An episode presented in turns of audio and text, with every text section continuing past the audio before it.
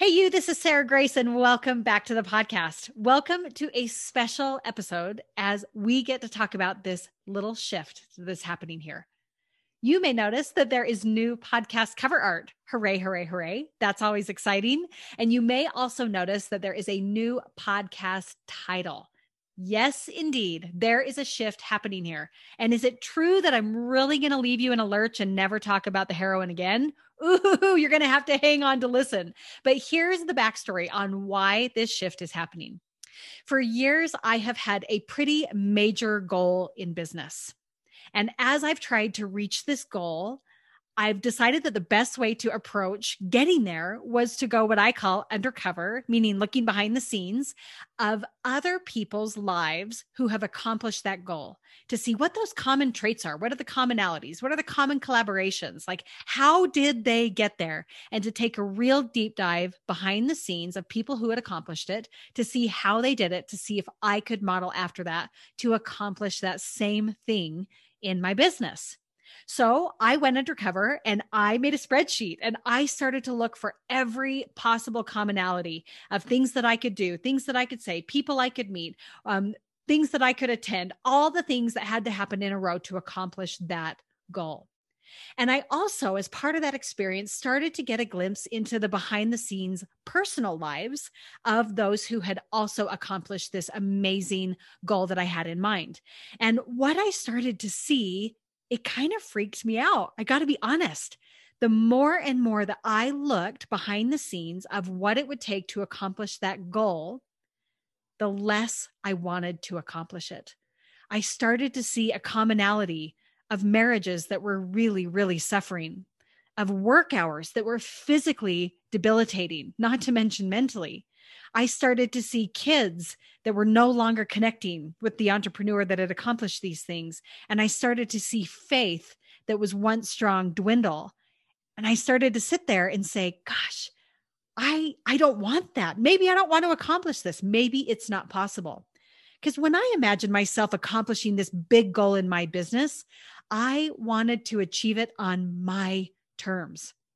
I wanted to show up there and accomplish this goal with my husband in the wings, cheering me on because he was integral in helping me get there. I wanted to accomplish this goal with my kids jumping for joy because they felt that they were part of this victory and they still knew who their mom was. I wanted to be able to accomplish this goal with my faith intact and not only intact, but thriving. Bottom line, I wanted to achieve it on my terms. I wanted all areas of my life to feel like a victory while aiming to reach that goal. So, what does that kind of woman look like? What is that woman called? And maybe you have felt this. Maybe you have been so in line with the heroine's journey and you're like, yes, I have felt sparked. And yes, I know who I am as a heroine. And yes, I have allies. And yes, I've walked through the gate. And yes, I'm hating the whole moment where I have to go through the journey and ah like you're resonating so deeply with those experiences but looming in the back of your mind is what does this journey do for your whole life for your relationships, for your faith, for your spirituality, for your physicality. Like, how does it all work together? What does that kind of woman look like? Well, I'm here to tell you, I have discovered her. We are no longer talking about the heroine here. Rather, we are talking about victress, the victress journey. Victress is a woman who is victorious. That is the goal, right? That is the goal, is victress. So, what else is victress? Really, a victress is a noun and it's a verb. She is a present tense way of being.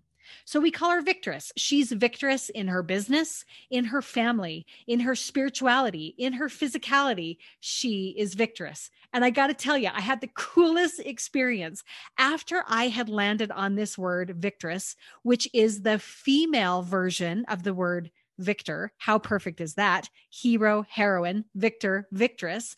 Imagine my excitement when, after I had made the decision to make the shift to victress, so it was so much more inclusive of the victories we want to have in our lives, that a team member of mine approached me and she said, Hey, guess what? I was reading President Nelson's talk from last year about letting God prevail. Do you remember that talk? If you've never heard that talk, or if you're not a member of the Church of Jesus Christ of Latter day Saints, we believe President Nelson to be a prophet of God. And he issued us an invitation, really an invitation to the world to let God prevail in our lives.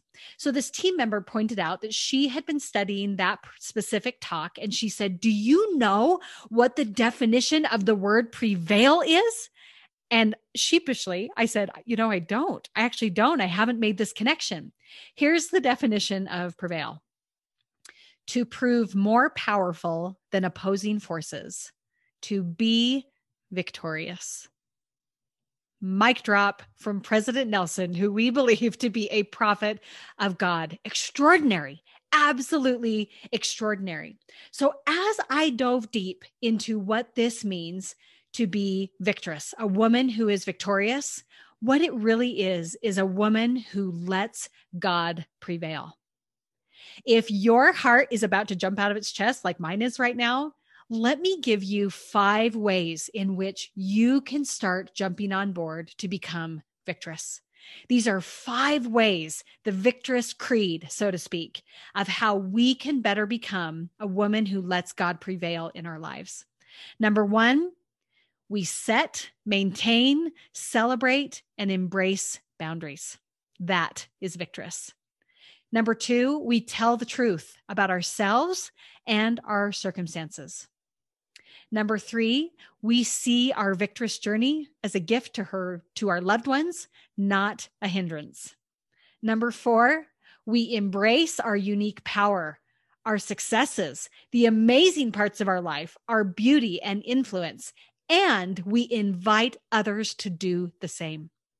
And last, we stand firm in being unwilling to sacrifice family, faith, physicality, or our prized relationships to achieve greatness.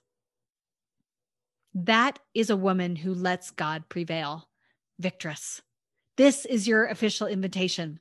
If what you want and feel called to do seems absolutely impossible, if the road feels too hard and too unpredictable, if you're worried that what you're working for isn't going to be worth the cost, this is your official invitation to victorious, to allow the Lord to show his ultimate power, more powerful than any opposing force you may face.